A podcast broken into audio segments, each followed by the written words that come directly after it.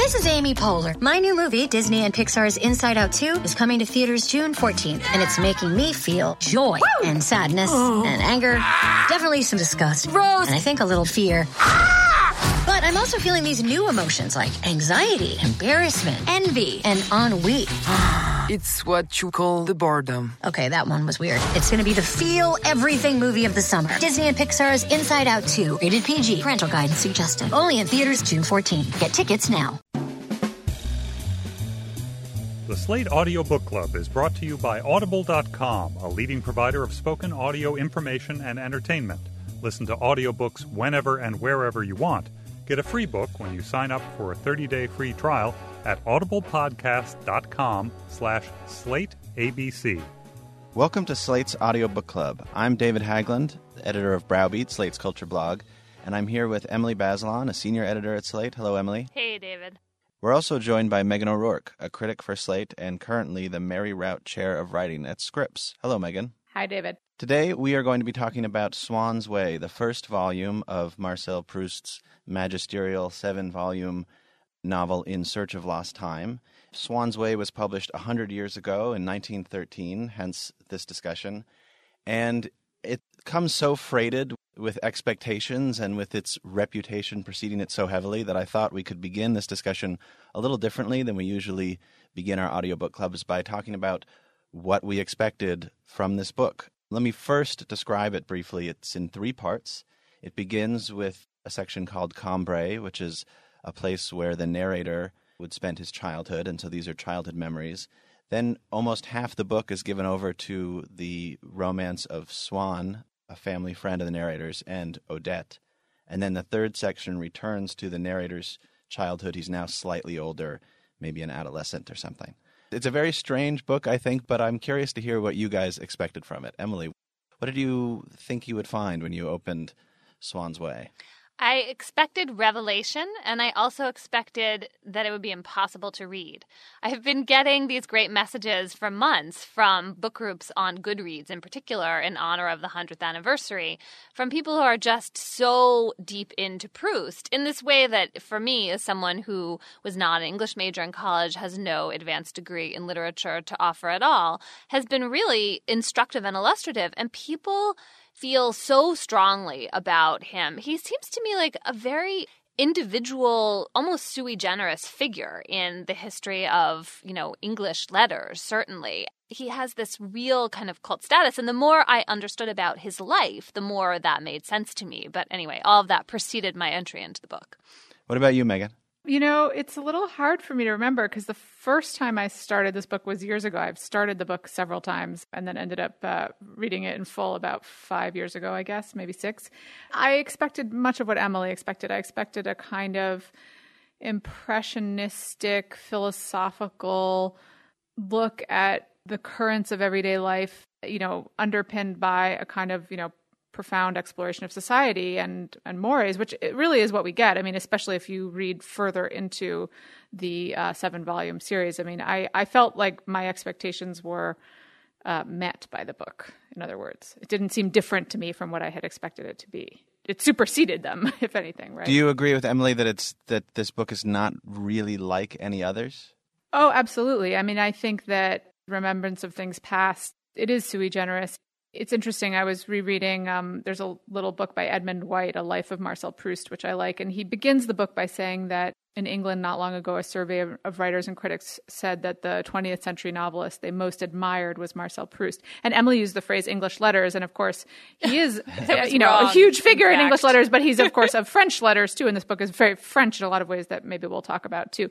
But even though this is a kind of apogee of French literature, it is also, I think, an apogee of English literature, and it it really predates our preoccupations with reality you know, kind of the ways in which contemporary novels break beyond the barrier of the fictive to bring in the quote unquote real, the ways we pride ourselves on being kind of postmodern and using hybrids. I mean, all those things are things that this novel as a collection does, and even that Swann's Way on its own as a volume does.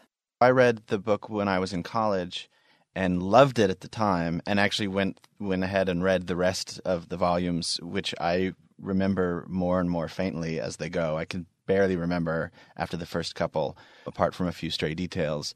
but I remembered loving it, and it was funny to read it again 15 or so years later and find it very strange. I mean, not only because it is philosophical and impressionistic, as you guys mentioned and as you were expecting, but it also is full of almost Dickensian descriptions of characters and comedy. I mean, it's it's almost as though he threw everything in. So it opens with this long description of trying to sleep and then slowly waking up and then Which is a marvel in itself, right? Which so captures that very ordinary and yet incredibly important act that we all constantly go through. Sorry to interrupt you. Yeah, no, that's exactly right. And then it also invokes these philosophical questions of reality and consciousness. And because he's sort of halfway in between, he's seeing these things that aren't real, but they feel real to him. So he's also setting up these very big sort of questions that then he's going to engage with throughout the novel. The other thing that struck me reading it this time was how how weird some of his ideas seemed to me. Um, like what? I'm not exactly sure what he was trying to say about reality, but it seemed like there's this recurring theme that what you feel is not really tied to the outside world. This is maybe most explicit in the section about Swann and Odette, which is about half the book. And so Swann is this uh, aesthete. He's, I believe, an art collector and moves in society, knows, you know, all of the best people, that has begun to go to this semi humble salon where he meets Odette. And she's a, a a courtesan. courtesan, Yeah. right? And it's sort of a little bit of a joke, I think. I'm curious to hear what you guys think. A little bit of a joke that he Is interested in he's her. interested in her. And all. the salon people are these sort of pretentious yet lowbrow folk, right? Or Yeah, who- middlebrow, actually, I should say, really. Yeah, he doesn't take all that seriously. Like he finds them a little ridiculous, but he becomes so attracted to her that he keeps going. Even though he also finds her kind of repugnant at the same time, right? He's fascinated by her and compelled by her, but doesn't feel good about the relationship, I would say, or about her character, right? He's also looking down his nose at her the whole time. And Proust, the author's attitude toward this relationship is is still confusing and mysterious to me. That's what's fascinating about him. There's really no one who writes about this experience the way that he does. But through all of the volumes of this in different forms, we find that obsessive interest in in obsession, obsess- obsessive compulsiveness, you know, erotic compulsiveness, the kind of sense of complete attachment to somebody and not being able to own your sense of self or find peace or calm until they're you've kind of incorporated them fully into your life. I mean, there's so much about jealousy and it all actually ties back to those opening pages where he's trying to get his mother to come kiss him goodnight and she won't, right? Those pages are the blueprint for the kind of concern with that back and forth in romantic relationships. Is this um, the most Freudian books. book ever written? I feel like Freud must have been so grateful to Proust. I saw somewhere that they didn't know each other's work. That's the craziest thing in the entire world to me. They are like joined at the hip. We know that Proust didn't read Freud, but I don't know, you know, he may have known of Freud's work. I don't know. so Proust himself, right, was something like Swann, I gather, even though there's another sort of real life inspiration for him. But he too was sort of this aesthete who moved in society, who eventually decided that that was a waste of his time, and he was seized by the desire to write this great book. And Plus, eventually, he was allergic to everything. So Right. He stay home. he was an I asthmatic and eventually sealed himself up in his famously cork lined room and just wrote and wrote and wrote, you know, for years until he died, uh, relatively young. Though he would go out occasionally in fur coats and be seen being, you know, fabulous.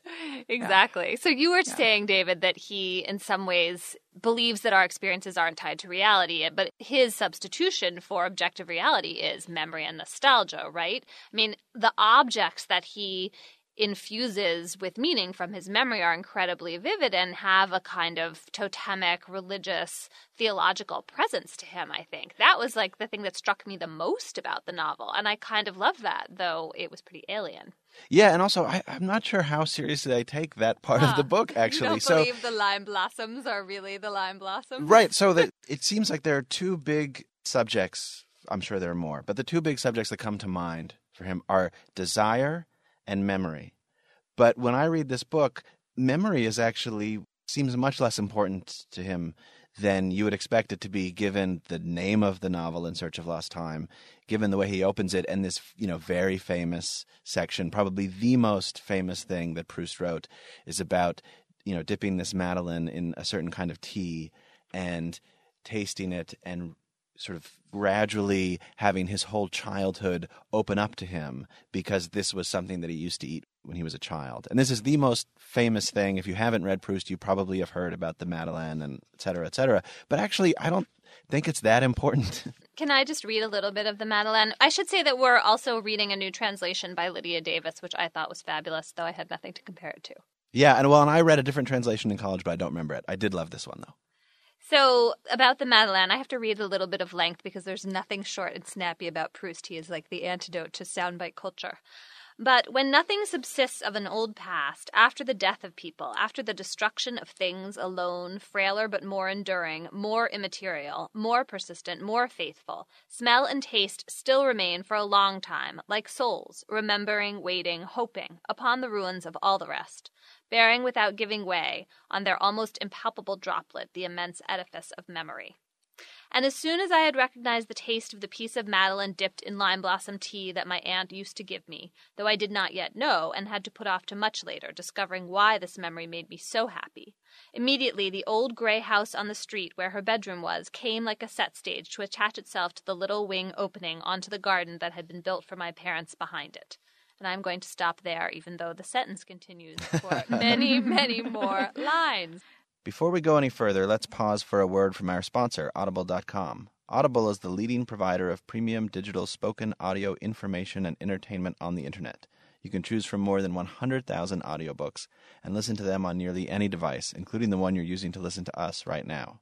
Audible has a special offer for Audiobook Club listeners. When you sign up for a 30-day free trial membership, you'll get one free audiobook of your choice.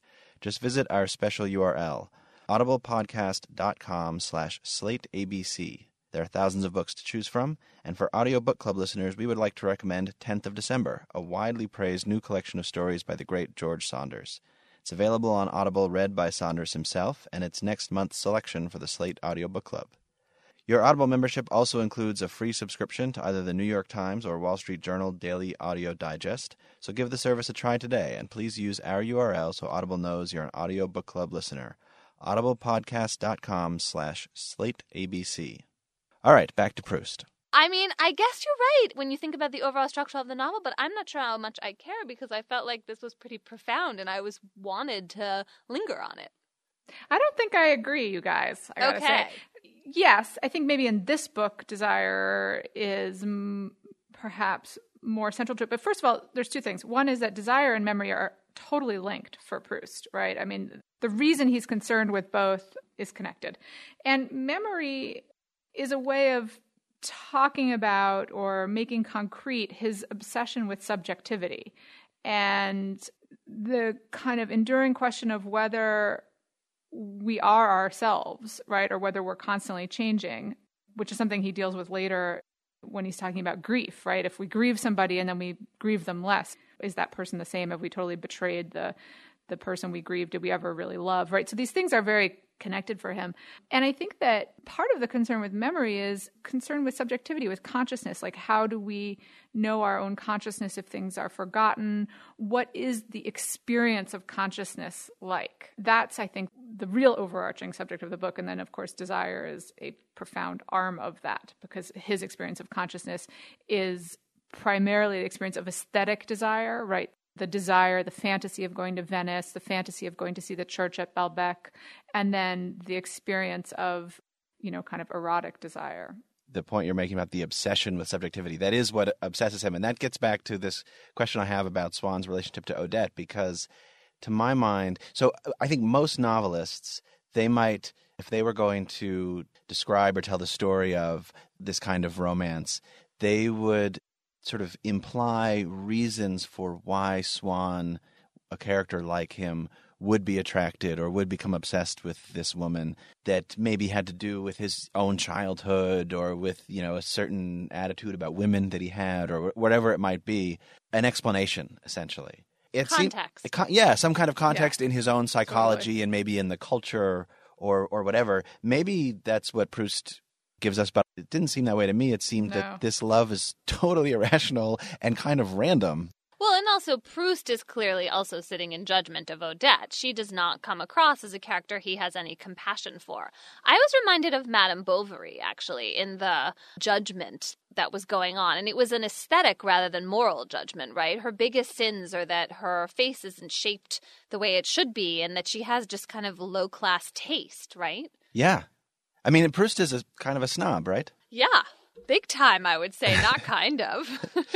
I mean, it's very French, right? And it's, one thing I think is interesting people don't talk more about is how this book, in some ways, is so of its moment and terms of how it views society and all the kind of obsession with class and fine distinctions. And some of that I found very alien, right? Yes. And very hard, Hard to for us to get into Hard that, for right? us to fully get into. I mean, the more you read French literature, the more you can understand it, and the more time I spend in Paris, the more I understand it. But still, it's really alien.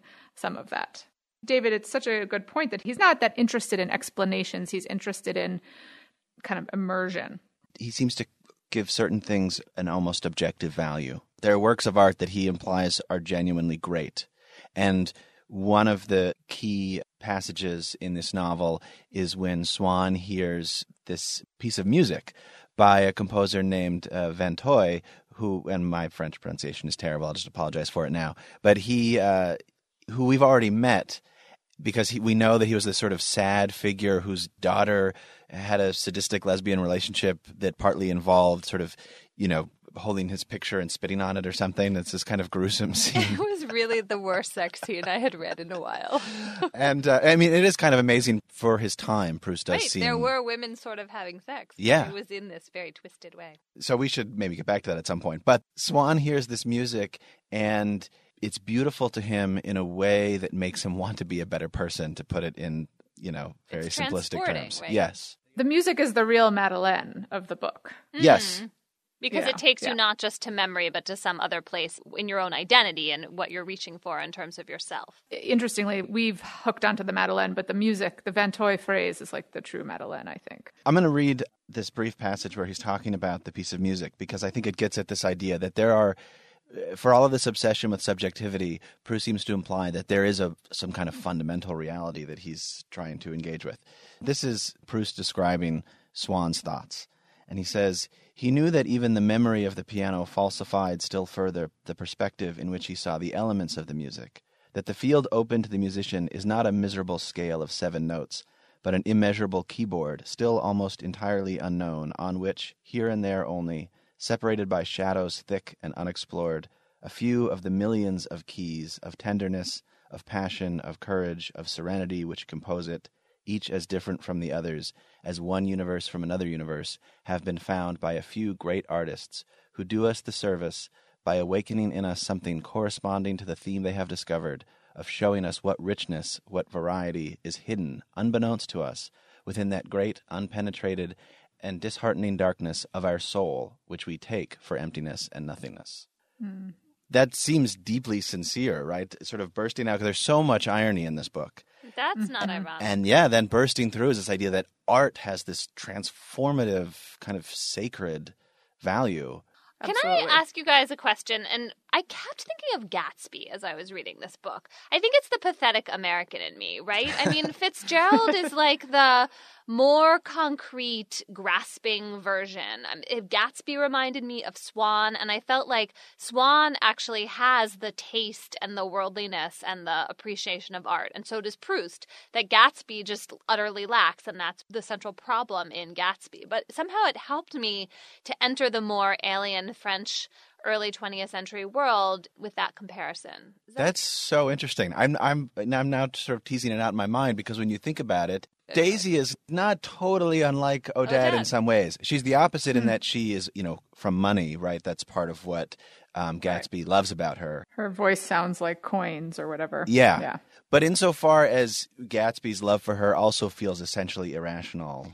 Right, and that there's something to be spurned and scorned in this love relationship. You called it a romance. I don't actually think it's a romance. I think it's like a twisted, obsessive, compulsive, full of desire. ah, um, but the French would say, "What is that if not romance?" that's Right. the thing. I, that's the part I don't get, Meghan. You're so right. Yeah, and that, and that is, I, I think, mean, one I of the know. big questions for me with this book is to what extent. I mean, at one point, one of the great lines in this book, Proust says that Swann's love, as they say in surgery, his love was no longer operable. The, you know, the idea being that he it couldn't be removed from him or he would die. And But Right. it was also a tumor. yes, it's a Perhaps tumor. he would die from it as well. But I mean, that is a perfect metaphor for what he's trying to talk about, right? Which is that a lot of what he writes about is that, like, once you have an experience, it's embedded in you, and that even if it doesn't correspond to your idea of the ultimate love or you no longer love the person, the threat of its removal or the actuality of its removal does remove something from you, right? And he, Marcel, the narrator, is haunted by this, haunted, haunted, haunted by this, I think.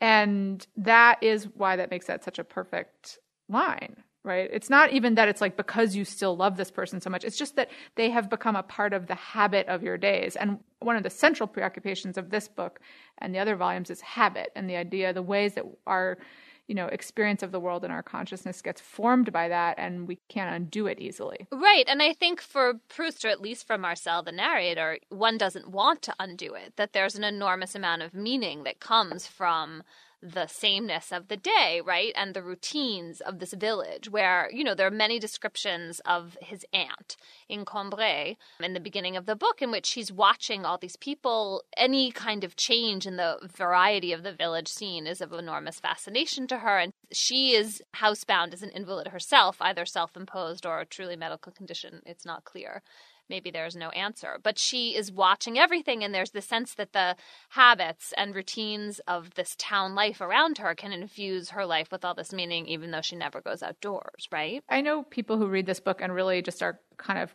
because they can't understand swann's either love or obsession or infatuation with odette really I just find this book totally baffling, right? And it is a very odd. I mean, when you when you think about the overarching, you know, all seven volumes, and I haven't gotten to the end, but I'm in five. When you think back, you're like, oh, that's such a funny beginning to this project because it makes total sense that he begins the project with this long segment about swans. But if you only read Swann's Way, you know what you get is very different in some ways from from the other books and i know people who can't get past this like i don't understand the swann and odette thing did you feel that way emily or were you still interested in the book for its observations for these kind of as david so wonderfully put it the dickensian characters the village life because that's a huge part of it too i think I was still interested. I didn't understand the relationship, but I feel like a lot of love is irrational. That so that wasn't a problem to me that I didn't understand it. I felt like reading this book was like taking a warm bath. These lapping waves of these very sensuous descriptions and these really interesting philosophical ideas, but I was not driven to read the rest. Though now I feel guilty, Meghan, because clearly No. there's no. I mean, seriously, because I mean, obviously I'm it's a very obsessed with it, but I mean, my obsession with Proust is my personal obsession with Proust, but it's like it's a life, it's a life's work in some ways.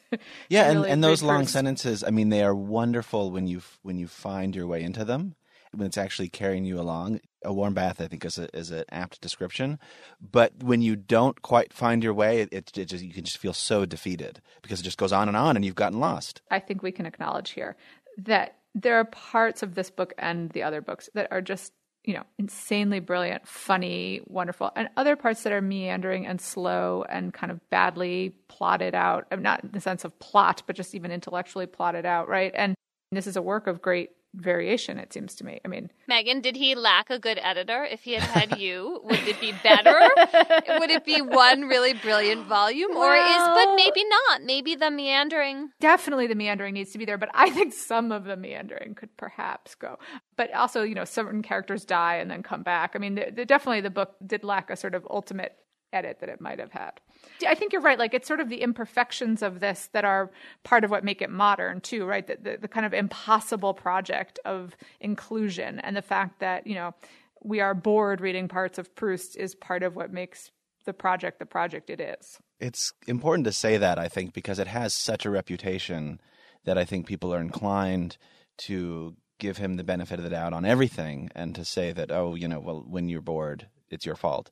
And maybe sometimes it and is. sometimes it is. If Yeah. you were more worthy, you would not be bored. I decided it was okay that I was bored and that I was even going to skim in places until I got interested again. And I have to say that once I gave myself that out, I was very happier. Yeah, yeah. Well, I think the ideal way to read Proust is to read about 10 pages a day, maybe 20. That's how I've been doing it because otherwise it's overwhelming. And then some days, of course, you get absorbed and you read more. But if you actually read Proust every day, it is like an ongoing warm bath. You have this experience of being caught up in his sensibility and seeing the world through his eyes so that when you come back to the book, you're still kind of in it. I find that if I take like a week off, it's really hard to get back in. But if I just read it every day, I'm not overwhelmed. I can really appreciate the kind of intricacy of each observation. And if I try to read more than that, I, I sort of lose something. when I read it back in college, I took two of the volumes with me to Washington, D.C., where I was living for the summer. And that's sort of what I did. I think I just read probably f- sizable chunks because I had no life then, but you know, sizable chunks every day for a long time. and that was more satisfying. Although I will say this time uh, through Swann's Way, there were days when I got absorbed and read large sections, mostly in the Swann the swann bit. I wanted to come back, uh, Meghan, to your point. You you mentioned we haven't talked about a couple of things. One of them is the narrator, who, by the way, uh, the narrator at some point in the seven volumes is called Marcel, like Yes. once or twice or something.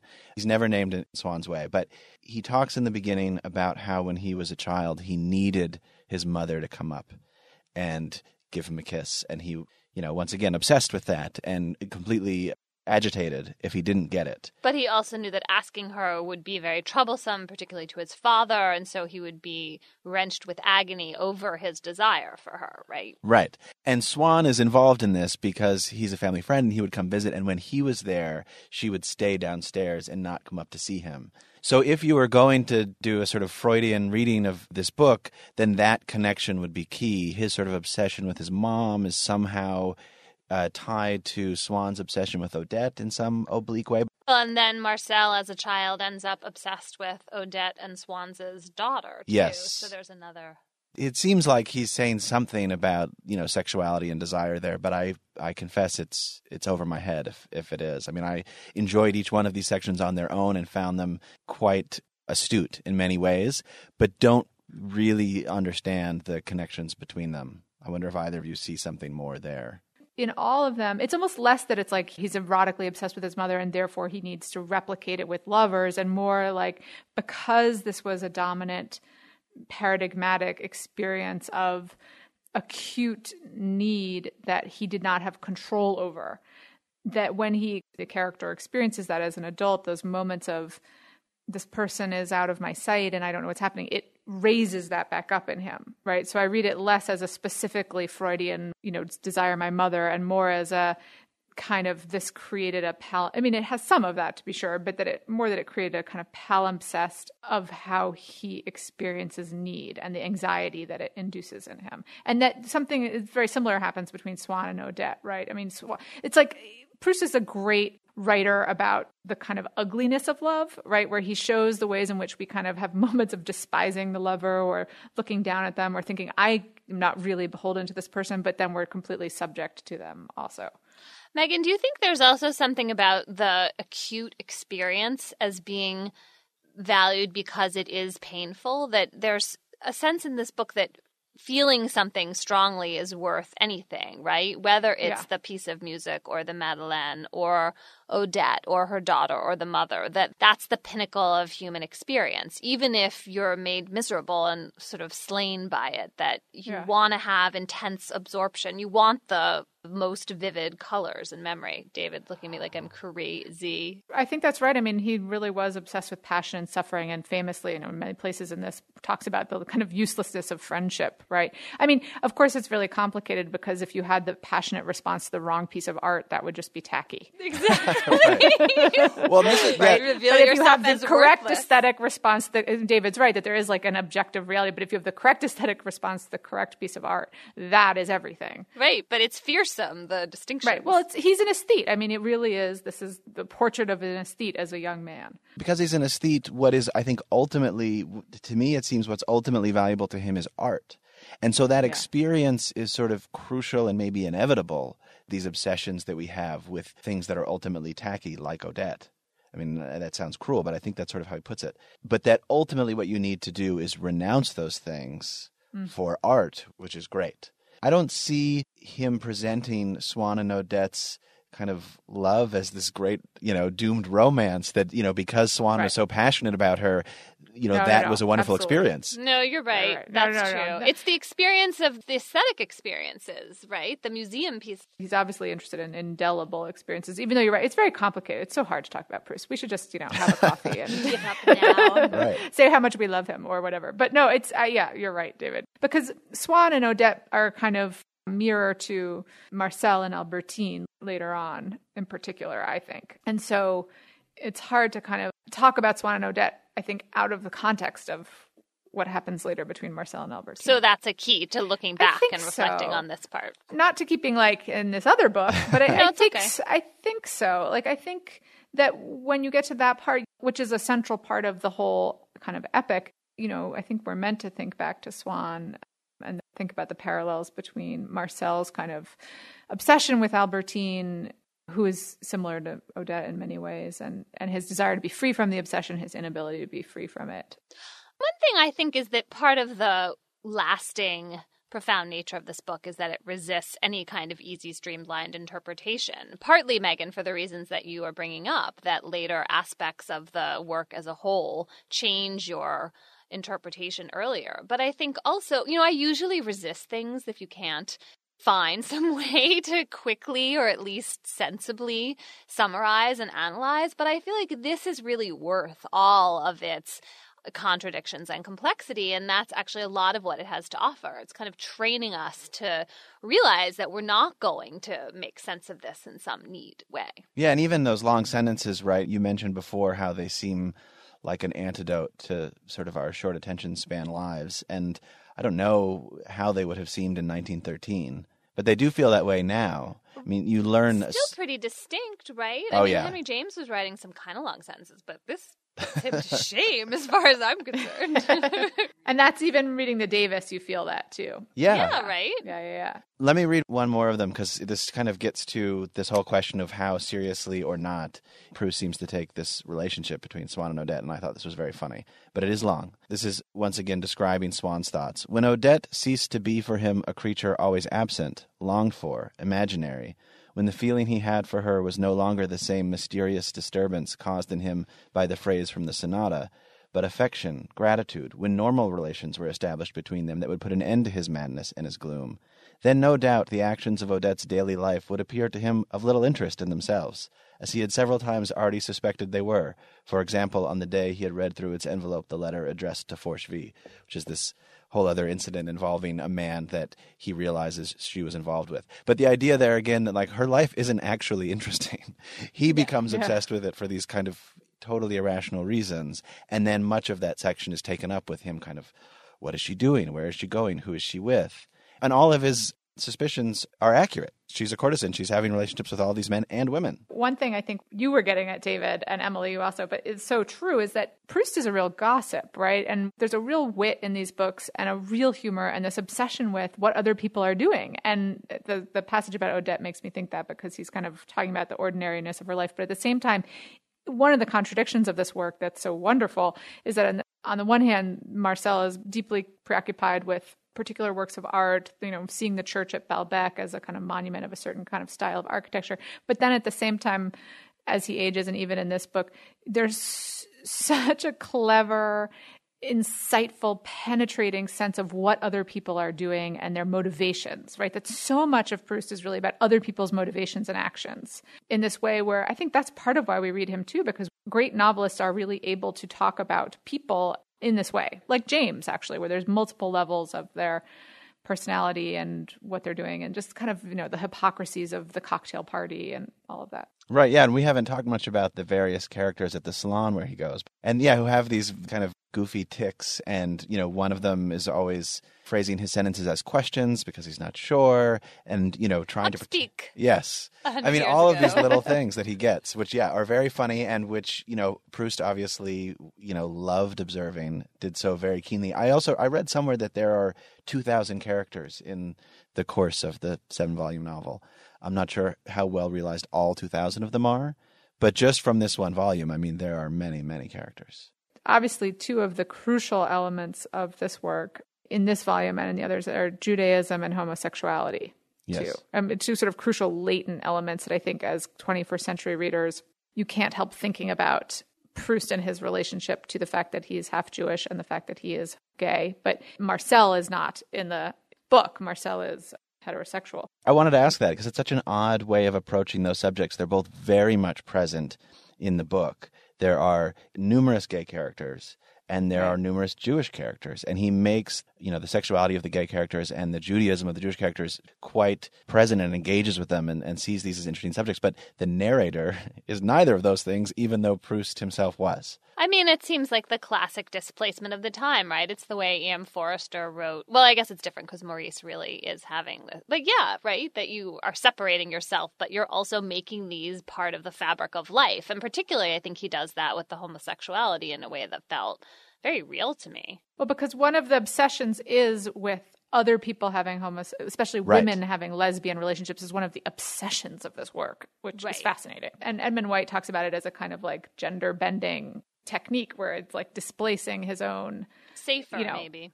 Yeah, So, what is the idea being that Proust is kind of expressing his own kind of jealous obsession with men sleeping with other men? Or, or women actually. Like apparently, one of his lovers he suspected sleeping with women. So one of his male lovers was sleeping with women. So there's an actual inversion. But I think setting aside the biographical in terms of just kind of literary terms, in terms of this novel, it's a very fascinating.